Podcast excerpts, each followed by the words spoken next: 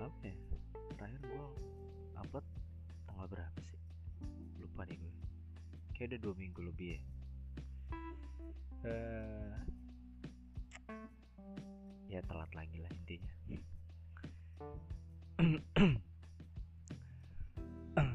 Uh, karena ada banyak kegiatan sebenarnya nggak banyak sih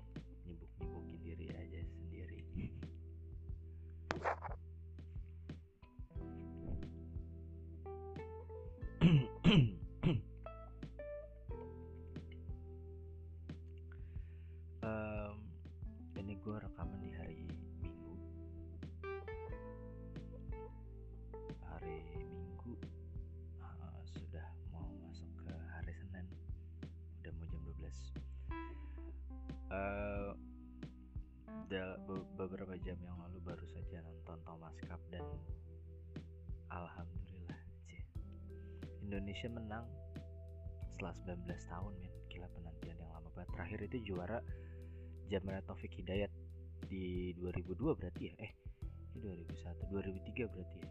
Ya harusnya. Setelah 19 tahun akhirnya dibawa kembali Piala Thomas walaupun dari tim Ubernya belum bisa berhasil cuman baru lolos di quarter final uh, ada satu pemainnya juga.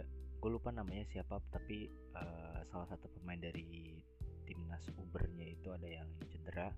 Dan cederanya bisa dibilang adalah cedera yang paling menakutkan untuk para atlet. Tapi ya semoga itu bisa uh, teratasin ya.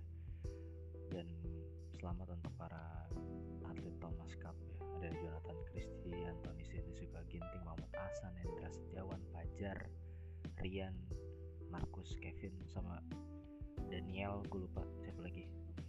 Ya pokoknya selamat untuk kalian dan selamat untuk Indonesia karena sudah mendapatkan piala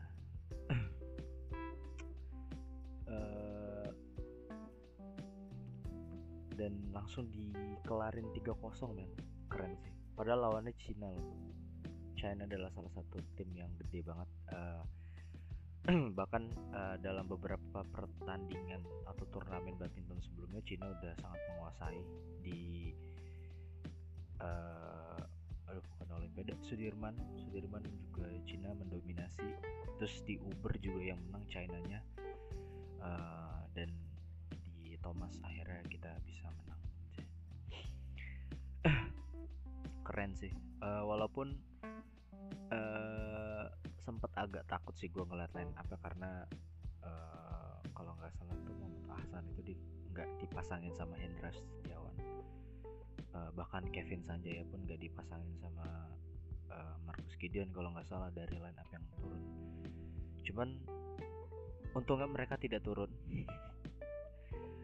gue agak takut kalau ya ya mungkin mereka tetap sama kuatnya cuman kan secara chemistry mungkin belum gede gitu belum belum se ya belum se belum sebaik uh, pasangan aslinya lah gitu kayak Markus sama Kevin, Hasan sama Hendra gitu.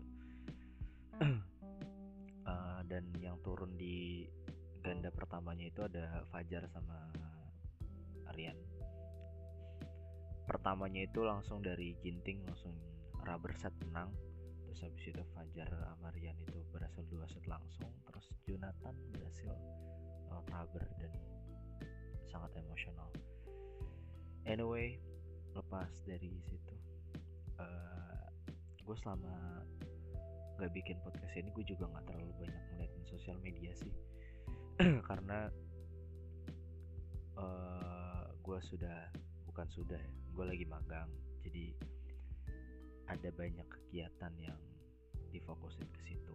Karena di tempat magang gue bisa dibilang lagi apa ya lagi hektik lah. Gue uh,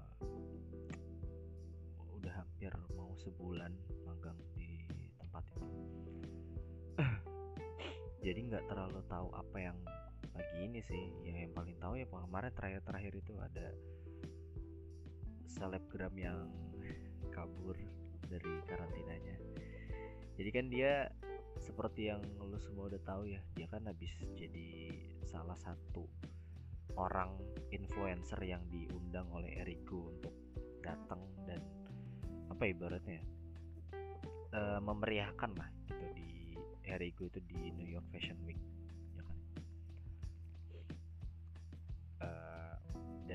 situ ada banyak gak cuma dia ada ada banyak banget lah. Gue lupa ada Reza Candika ada Enzi Storia juga ada Alika terus ada lagi? Ada Luna Maya ada Denny Sumargo ya ada banyak.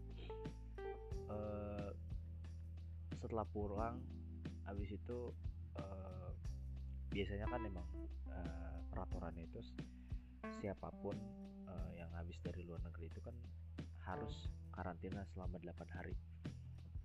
Nah si influencer ini uh, hanya menjalani tugasnya selama tiga hari karantina dan akhirnya memutuskan untuk cabut. Entah gue gue nggak tahu sih istilahnya kabur atau mungkin lari atau mungkin uh, ya apalah istilahnya gue nggak tahu gitu. Cuman dia uh, melanggar di mana aturannya harus 8 hari dia cuma tiga hari dan langsung ke, pergi ke pelabuhan ke Bajo dan merayakan ulang tahunnya. Sesuatu sebenarnya menurut gua udah nggak asing lah gitu. Udah banyak nih kayak gitu udah kayak ada berapa banyak sih gitu. Kayak kayaknya nggak cuma dia doang gitu. Ya walaupun apa yang dilakuin salah cuma maksud gua kayak bosan gak sih lu untuk mempermasalahkan hal-hal kayak gini gitu kayak orang-orang kayak gini tuh kalau semakin diramein gue rasa mereka bukan berpikir akan semakin diem atau semakin uh, sadar tapi mereka akan justru makin banyak gitu kelakuan-kelakuan kayak gini gitu. Ya mungkin emang ini salah satu strateginya dia kita nggak tahu kan dalam marketingnya dalam kayak yang kemarin juga yang artis yang memaki-maki bapak-bapak dan malah ngasih uang ke ojek online segala macam yang sekarang berakhir dengan begitu saja. Maksudnya kayak gue tuh semakin ke sini tuh kayak udah males gitu untuk mengkonsumsi konten-konten yang apa ya? Yang yang acara TV dipindahin ke platform lain di media sosial gitu. Kayak acaranya si artis itu kan juga sebenarnya acara TV kan. Acara TV yang formulanya tuh udah bertahun-tahun gitu maksudnya. Cuma dipindahin ke sosial media sekarang gitu. Dan menurut gue gue udah males gitu untuk nonton acara-acara yang kayak gitu karena ya bullshit gitu. ngomong ya entah kenapa gitu gue mendingan nonton nontonin ya gue nontonin badminton videonya sejam gue tontonin gitu. Terus atau gue nontonin uh, live race nya MotoGP atau apa gitu yang yang lebih apa ya mungkin orang bilang boring tapi gue kayaknya lebih milih untuk nonton gitu sih ketimbang untuk nontonin acara-acara kayak gitu karena ya tai aja gitu. Acara-acara kayak gitu tuh ngapain ditonton gitu um, dan ujungnya juga nggak akan gimana-gimana juga buat orang-orang ya kan?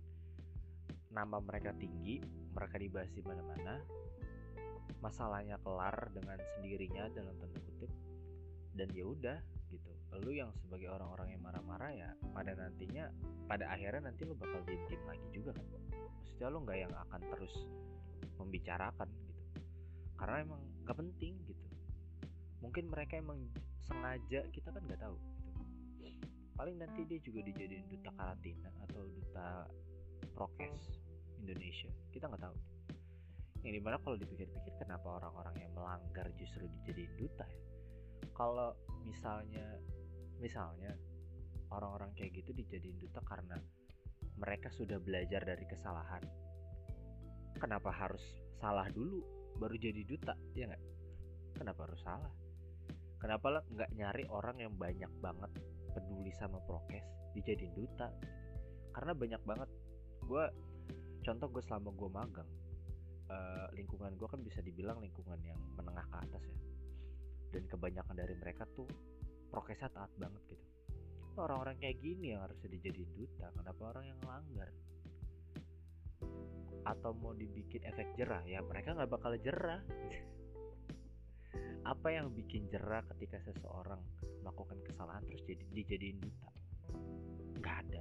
Toh mereka juga nggak ada kepentingan yang harus gimana gimana kan? Kema ada ada berapa sih artis yang jadi duta atau orang-orang public figure yang jadi duta karena melakukan kesalahan? Kayak ada banyak deh. Tapi gue lupa siapa aja. Uh, dan menurut gue tuh ya udah kalau emang mau dibikin kalau emang mau menimbulkan efek jerah gue rasa menjadi dijadikan duta sesuatu yang dia langgar bukan sesuatu yang benar. Nenek aja. Tapi kayak udah males gitu gue sama kayak kalau gue tuh kadang suka kesal sama orang-orang yang bikin konten.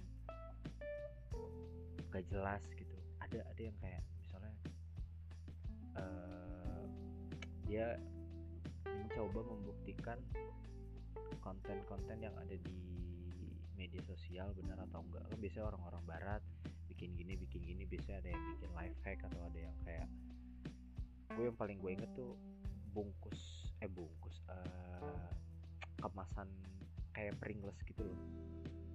Itu tuh uh, kalau di kontainer tuh katanya bagian bawahnya tuh ada saus terus ada banyak orang Indonesia yang nyobain ada yang benar yang kayak beneran nggak bukti beneran apa enggak ternyata kan enggak tapi ada yang ikut-ikutan ngetolol tololin orang-orang yang nonton gitu. Dan ini orang-orang kayak gini yang banyak ditonton gitu. Ya, ya internet sudah mulai menjadi sampah menurut gue kalau lo tidak pintar milah-milahnya karena sekarang tuh bener-bener siapa pun bisa jadi bisa masuk ke media sosial lu gitu. Kalau dulu mungkin orang-orang yang lu suka doang yang muncul tapi kalau sekarang tuh bis udah udah random gitu. Gue buka reel saya tiba-tiba ada ngomong ngamang ada anak kecil tiba-tiba masuk di reels gue udah random banget gitu.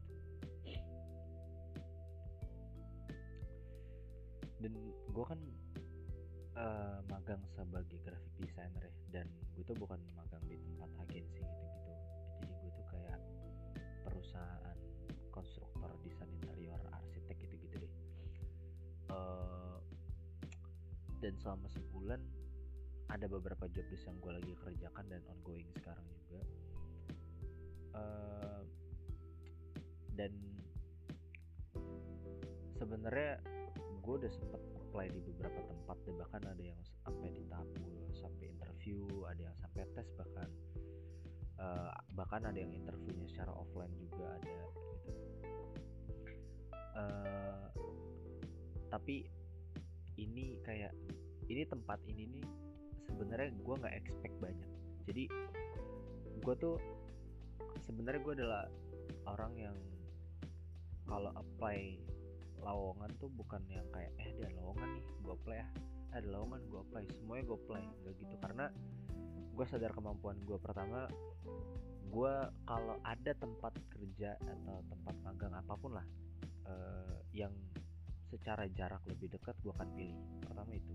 Kedua dengan persyaratan yang tidak terlalu banyak demandnya. Kayak yang pernah gue bahas di job uh, di episode locker kayak harus bisa video harus bisa fotografi harus bisa motion segala macam. Gue bukan menghindari tapi gue lebih memilih untuk tidak ngambil karena gue gue paham kapasitas gue kalau mungkin gue bisa tapi uh, device gue tidak mencukupi gitu. Jadi gue pikir daripada gue memaksakan dengan gak usah gitu. Nah sebenarnya ada beberapa lowongan yang masuk akal gitu dan beberapa gue apply juga. Bahkan ada yang sampai tes dan segala macam ya uh, cuman gue tuh sampai tahap interview dan katanya ada dikabarin itu gue sampai sebulan lebih nggak dikabarin. Ya tipikal-tipikal perusahaan nyari nyari nyari karyawan tuh sering banget yang kayak gitu deh. Gue juga nggak ngerti deh maksud gue biasain kalau emang lu nggak nerima dia tuh kabarin aja gitu. Kenapa sih? Itu susah banget. Kan lu emangnya tahu kalau orang oh mungkin orang yang lu kemarin wawancara tuh lagi nungguin callingan dari lo atau kabar dari lu gitu. Karena gue secara pribadi tuh kayak gitu gitu. Kayak anjir gue udah sebulan interview nggak ada kabar sama sekali. Ya udah gitu. Bukan bukan masalah bukan masalah pengen dipentingin atau gimana maksud gue kalau emang lu nggak pengen nge-hire gue atau lu nggak nerima gue kasih tahu supaya gue bisa nyari lagi gitu. Karena ada banyak banget temen-temen gue bahkan gue pribadi itu setelah interview dan misalnya berminggu-minggu gak dipanggil tuh gue nggak ngeplay lagi karena gue pikir oh nih karena gue mau nungguin panggilannya dia dulu gitu. maksudnya kabarin aja sih apa susahnya. Biasaan banget. Nah intinya setelah sebulan setelah gue interview tidak ada kabar akhirnya gue apply lagi. Coba apply lagi. Dan di perusahaan ini gue apply uh, hari itu besoknya gue ditelepon. Kalau bisa nggak interview? Dan besoknya ketika gue datang langsung diterima. Uh, pada uh, di situ pas interview gue jujur kalau gue uh, dalam hal editing video dan segala macam gue gue tidak akan menyanggupi. Karena gue mungkin bisa belajar cuma di fase gue tidak memungkinkan. Gue udah ngomong kayak gitu tapi ternyata di okein dan akhirnya selama hampir sebulan ini gue magang akhirnya kan gue gue ada satu atasan perempuan. Dan dia nih jurusannya desain produk bahkan bukan desain grafis. Uh, desain produk tuh kalau lo pengen tahu desain produk itu kayak orang kayak uh, mereka tuh yang bikin produk. Bukan produk kayak bikin makanan bukan bukan. Tapi produk yang bisa digunakan oleh uh, masyarakat banyak. Contoh misalnya bikin kursi atau mungkin bikin meja atau bikin yang lain yang punya fungsi gitu. mereka punya inovasi misalnya. Atau kayak ibaratnya tuh kayak orang-orang yang mungkin bisa menciptakan paten kayak misalnya pulpen stack ya. Dan segala macam desain produk tuh kayak gitu. Uh, dia anak desain produk tapi diterima as a graphic designer. Akhirnya karena gue cuma berdua sama dia yang di situ sebagai job desk yang sama karena sisanya itu ada anak arsitek ada anak desain interior ada anak teknik sipil uh, di mana ya mungkin obrolannya gue tetap ngobrol cuma ngobrol yang paling relate kan sama dia as a graphic designer. Akhirnya gue beberapa kali ngobrol dan dia tuh bilang sebenarnya dia ketika milih nyari pekerjaan tuh sama kayak gue gitu karena takut sama editing video. Dan waktu dia interview di perusahaan ini di tempat gue magang ini atas uh, atasan atasannya tuh atasan gue tuh kayak ya udah nggak apa-apa dicoba dulu aja gitu. Dan itu yang bikin dia kayak oh ya udah deh gue coba gitu. Dan akhirnya yang bikin dia betah sampai sekarang. Dan uh, gue rasa ini ini mungkin nggak semua perusahaan punya gitu kayak gini-gini. Mungkin mereka mau sebagai butuh seorang videografer tapi kebanyakan perusahaan tuh pengennya yang udah bisa gitu. Mereka nggak terima proses gitu padahal uh, job desknya seorang graphic designer itu ya bukan yang bikin video ibaratnya gitu. Tapi uh, apa namanya atasan gue ini tuh kayak dia tuh punya progression jauh gitu. Dari dia tuh cerita kayak awalnya belum bisa ngapa-ngapain sampai akhirnya dia bisa ngerender 3D pakai aplikasi Enscape. Uh, terus habis itu dibikin animasi sederhana sampai akhirnya bisa ngejahit videonya bikin bikin footage dan segala macam di aplikasi editing video gitu. Jadi uh, apa namanya di tempat ini gue ngerasa kayak oh ternyata dia menerima ada proses gitu.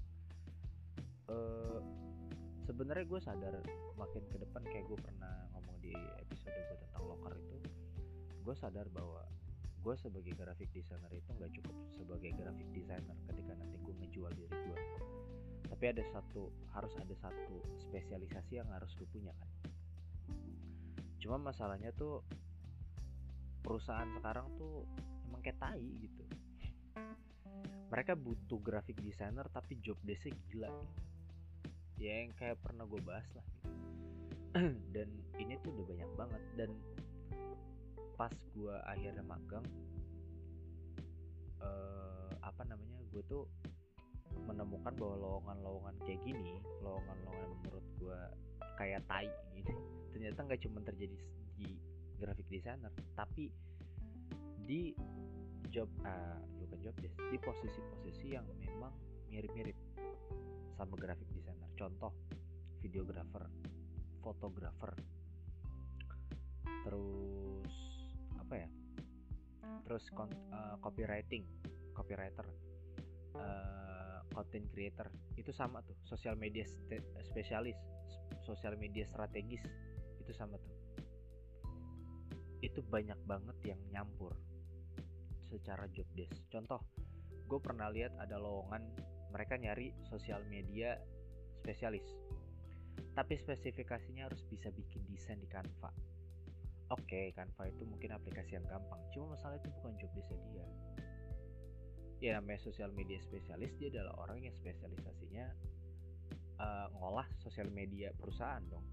Kayak merhatiin engagement merhatiin uh, insight dan segala macam. Terus gimana strategi nanti ke depannya gitu kan mereka nggak harus bikin feed Instagram buat didesain di Canva gitu tapi ada job desk itu secara terang-terangan ditulis sebagai requirementnya itu kan gak jelas gitu terus gue pernah nemu videographer tapi harus bisa uh, kalau nggak salah tuh harus bisa bikin feeds kalau nggak salah deh Fits antara Fits atau Jeep harus bisa Adobe Illustrator. Oke, okay, Adobe Illustrator adalah software umum. Cuma masalahnya ngapain seorang videographer sampai masuk ke AI Adobe Illustrator. Selain namanya videographer bukan motion grapher beda ya. Videographer tuh ya video kayak lu ngambil dari kamera gitu. Film itu video gitu. Tapi kalau misal di AI biasanya kan di AI itu untuk bikin aset untuk dibikin di untuk bikin motion graphic? Tapi ini enggak ngapain harus bisa AI gitu maksudku. Atau dia videographer tapi kenapa harus proficient atau dia mahir di Lightroom? Lightroom kan untuk fotografer. Lightroom kan untuk foto bukan untuk video gitu.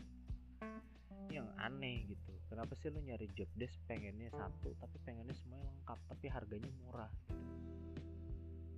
Kayak ini tuh makin ke depannya yang pernah gue bilang di episode sebelumnya ini bahaya gitu. Untuk untuk posisi-posisi yang kayak gini tuh ini yang ini yang makin memperkeruh istilah work life work life balance. Terus juga uh, bangga ketika lembur orang-orang. Ini nih yang bikin makin parah gitu. Karena ya mereka mau gimana? Mereka gimana mereka nggak pengen jor-joran di satu perusahaan karena emang nyarinya susah. Karena syarat untuk jadi masuk atau keterima di situ harus makin banyak uh, syaratnya gitu. Ya gue kayak graphic designer masa harus bisa bikin video harus bisa bikin foto harus bikin harus bisa bikin motion di mana gue di perkuliahan aja nggak diajarin gitu kenapa lo tiba-tiba mengharuskan gue untuk itu. Di mana kalau emang gue bisa pasti kan otodidak. Otodidak kan pasti gue lakukan itu dengan sukarela tapi gue mengorbankan waktu uang tenaga pikiran mungkin. Dan lu minta gue paket lengkap dari as a graphic designer gitu. Menurut gue ini makin nggak beres sih. Dan ini tuh kayak yang gue bilang akhirnya nyinggung ke banyak job desk pekerjaan juga yang lain gitu yang tadi gue sebutin masa seorang sosial media strategis harus bisa bikin desain di Canva? Content creator orang yang bikin konten. Tapi dia harus bisa bikin juga desain feed Instagram edit video juga. Mungkin kalau edit video masih make sense ya namanya dia bikin konten. Tapi untuk bikin feed Instagram kan enggak. Walaupun tapi kan Canva gampang. Ya gue tahu Canva gampang. Cuma masalahnya bukan desk kalau mungkin lu berpikir gue mengajarkan orang untuk manja maksudnya lu lu manja ego lu tinggal bikin doang apa susahnya? Masalahnya bukan masalah manja atau enggak cuman ini yang akan ngerusak uh, apa ya ibaratnya ya, dunia kerjanya gitu. Karena ini tuh nantinya dianggap sebagai sebagai sesuatu yang wajar gitu kayak ada perusahaan butuh butuh IG-nya dirapihin. Oh ternyata gue butuh graphic designer untuk dirapihin. Tapi gue ada konten video nih ya udah cari aja orang yang bisa video. Atau ya makin parahnya mungkin nanti graphic designer itu sudah harus pasti kudu wajib fardu ain. Videographer juga fotografer juga. Tanpa memikirkan kayak boleh gak ya? Tapi mereka langsung plak di plak naro di situ sebagai syarat. Itu yang nanti bahaya ke depannya gitu. Dan emang emang uh, karena era digital ini ada banyak uh, pekerjaan baru kayak sosial media strategis sosial media ada content creator copywriter bahkan ada TikTok creator. Emang ada cuma masalahnya ini jadi nyatu gitu dan ini tuh jadi ngeganggu gitu. Dan sejujurnya gue sangat bersyukur dapat tempat magang gue yang sekarang. Makanya sebenarnya pas gue kemarin pas banget kayaknya sekitar sebulan yang lalu eh sebulan lalu pas banget sebulan setelah gue interview di beberapa perusahaan ada satu perusahaan yang akhirnya nelfon nelfon gue nanya gue kosong atau enggak? Sebenarnya di perusahaan ini jaraknya lebih dekat dari rumah gue cuman gue tolak. Pertama karena dia ngabarinnya sebulan setelahnya. Gue pikir ngapain? Kalau emang dia bener-bener urgent dap butuh seorang graphic designer gue rasa dia nggak akan ngabarin gue dalam waktu sebulan. Uh, pertama itu. Kedua ini yang jadi pertimbangan besar gue adalah gue belum tentu lingkup nyaman sama lingkungan yang baru. Karena jujur gue di lingkungan tempat magang gue sebenarnya gue udah lumayan nyaman gitu. jadi gue nggak pengen cabut jadi gue tuh ngerasanya juga perlu dan kan kalau misalnya terlalu banyak demand gini akhirnya banyak orang yang gak nyaman. Banyak banyak graphic designer juga yang mikirnya gue graphic designer kenapa harus dituntut bikin video mulu ya? Gitu. Itu kan juga mengganggu juga gitu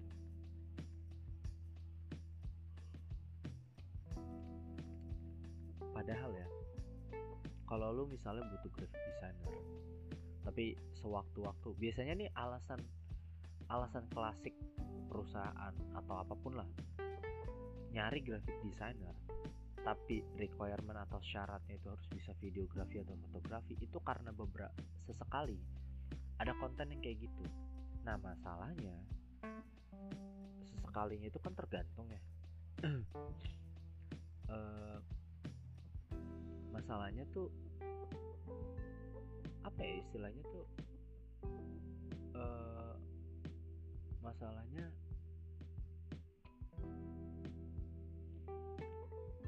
kenapa harus lu bebankan ke graphic designer? Padahal kalau lu nyuruh si graphic designer untuk nyariin videographer yang freelance itu jauh lebih baik gitu lebih manusiawi lah gue nggak bilang lebih murah karena ya lo tetap harus mengeluarkan budget yang setara.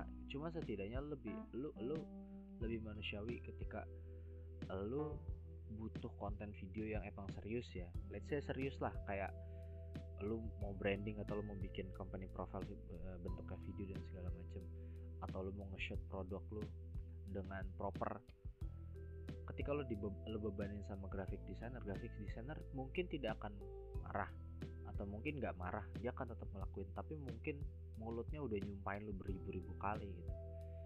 Kenapa lu nggak milih untuk cari freelance videografernya aja gitu? Lu lu puas karena memang dia kerjanya itu ya kan? Portofolionya juga pasti lebih jelas ketimbang seorang graphic designer. Dan lu juga tidak membebani seorang graphic designer dan graphic designer bisa ngelakuin kerjaan yang lain gitu. Karena job desknya tuh nggak itu.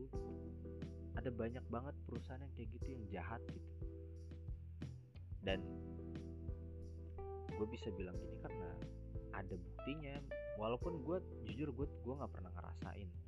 Dan gue sangat bersyukur gue selama magang dari zaman gue wajib dari kampus sampai ke titik sekarang gue nggak pernah dapet lingkungan magang yang dalam tanda kutip tidak menyenangkan lah ibaratnya selalu enak tapi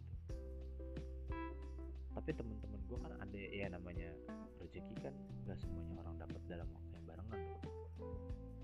Iya ada beberapa temen gue yang ya kayak gitu. Bahkan ada banyak banget temen gue yang di yang ditarik sebagai graphic designer tapi atasannya bukan graphic designer atau bukan divi, atau bukan divisi graphic design. Atasannya dia misalnya di atasannya dia orang marketing yang emang adanya di divisi marketing. Atau misalnya atasannya dia bosnya langsung. Itu kan agak gimana gitu apalagi kalau misalnya dibutuhnya anak magang. Tapi anak magang ngerangkap jadi full time tapi harga harga atau gajinya rendah. Dan sebenarnya ini di luar negeri juga udah ada cuman di Indonesia udah mulai muncul dan ini lumayan ganggu menurut gue dan ini tuh kalau nggak ada edukasinya dari orang ini akan makin parah. Dan nggak menutup kemungkinan akan merambah ke profesi yang lain. Karena kalau untuk sekarang ini masih uh, efeknya tuh sama job desk atau pekerjaan-pekerjaan yang mirip lah gitu. terutama dalam ranah temanya tuh sosial media di sosial media kan ada video ada konten graphic design ada konten foto ada konten copywriting untuk bikin caption ada sosial media strategis untuk nentuin apa yang mau mereka lakukan nantinya ada uh, content creator untuk mikirin kontennya itu mau gimana untuk nyampe untuk sampai ke goalsnya. Sebenarnya masih berkaitan cuman nggak menutup kemungkinan nanti akan kena juga pekerjaan-pekerjaan atau profesi yang lain itu kena kayak kita juga gitu. Dan ini akan ganggu.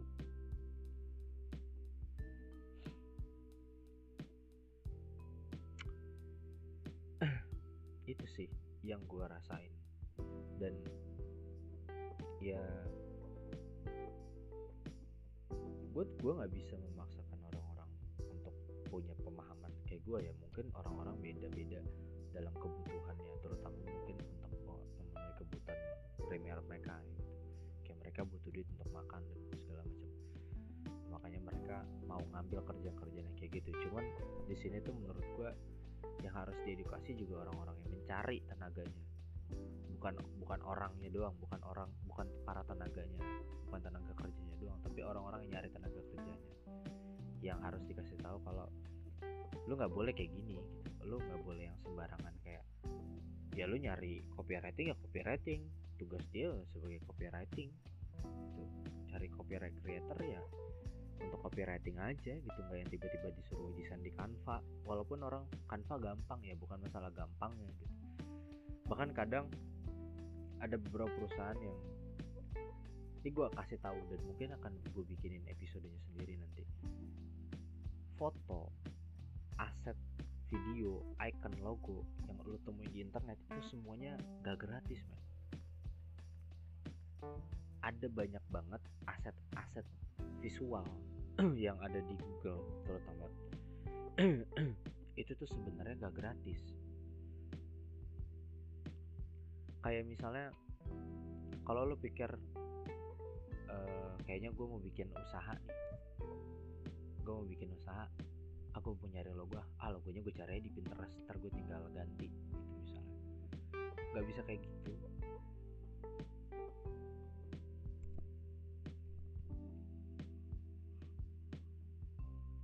Atau misalnya foto ah gue uh, ah gue punya usaha nih tapi gue nggak bisa foto dan gue nggak punya duit untuk bayar fotografer misalnya. Terus lo cari di Google lo masukin. Ya nggak bisa kayak gitu juga. Ini gue akan bikin pembahasan sendiri kayaknya dan akan jadi episode yang terpisah. Uh, ada banyak perusahaan yang nggak ngerti ini tapi mereka nggak nggak mikirin gitu. Uh, teman-teman gue waktu magang yang wajib itu tuh ada yang sampai ngasih nyoba ngasih edukasi ke perusahaannya cuman perusahaannya justru yang kayak udah emang kenapa sih orang ada di internet? Nggak apa-apa lah banyak orang juga pasti yang pakai kayak gitu. Padahal ini justru bahaya gitu. Lu boleh cari um, kasus-kasus di mana lo plagiasi logo plagiasi font plagiasi foto mungkin juga ada yang akhirnya jadi bermasalah sama perusahaannya dan perusahaannya nama baiknya jadi tercoreng. Itu udah banyak banget. Contoh gampangnya Greenfield. Kalau Greenfield kalau lo sadar Greenfield tuh sebenarnya kemasannya bukan seperti yang lo sekarang lihat. Karena Greenfield setahu gue itu awalnya brandingnya itu atau posisi mereka itu untuk anak-anak. Makanya desainnya tuh lucu-lucu. Terus eh berubah ke desain yang sekarang simple itu kenapa? Itu karena ada polemik. Ada masalah plagiasi karena mereka ya nggak bayar orang yang punya fontnya. Dan ini ada banyak banget yang kayak gini dan ini kasusnya tuh banyak gitu. dan gak jarang perusahaan gak peduli sama hal ini. Padahal ini justru bisa ngeganggu perusahaan nanti dipermasalahin namanya jelek. Keluar biaya keluar tenaga keluar waktu. Gitu. Ya kalau bisa lah lo cari ya. Kalau emang lo cari uh, karyawan di bidang yang lo udah tahu kalau bisa ya job desknya nggak usah jauh-jauh dari itu lah. Emang lo ngapain sih lo jahat banget? Aneh banget sih lo maksud gue masih aja berpikir jahat untuk apalagi di era yang sekarang lagi pandemi maksudnya lu masih aja bilang butuh graphic designer tapi tiba-tiba disuruh nge-shot video harus mikirin bikin konten apa harus mikirin uh, captionnya juga terus harus mikirin juga uh, engagement dan segala macamnya. Terus harus videografi motion grafi fotografi dan segala macamnya kayak lu pengen paket lengkap banget apa? Apalagi kalau misalnya hasilnya jelek lu diomelin. Cari duit emang susah cuma masalahnya jangan nyusahin orang juga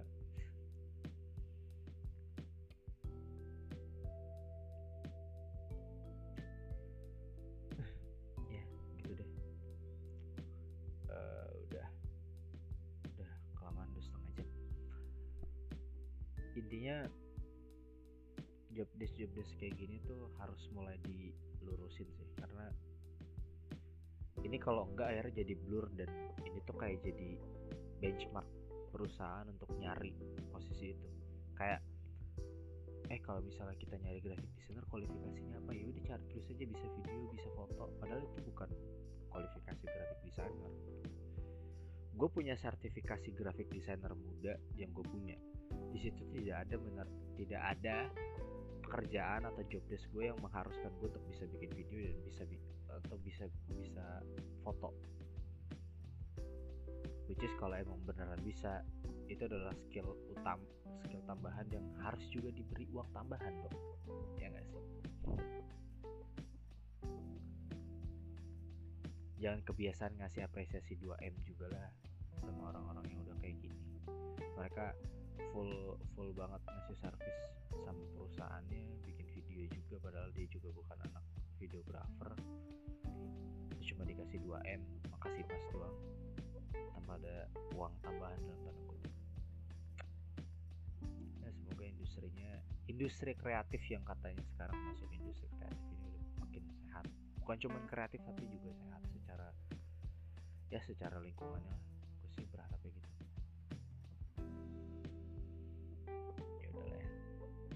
uh, makasih yang sudah dengerin yang udah dengerin podcast gue walaupun telat lagi. Ini aja sebenarnya gue pengen tidur terus tiba-tiba gue pikiran oh record. Ini demi lu semua guys. Ini demi kalian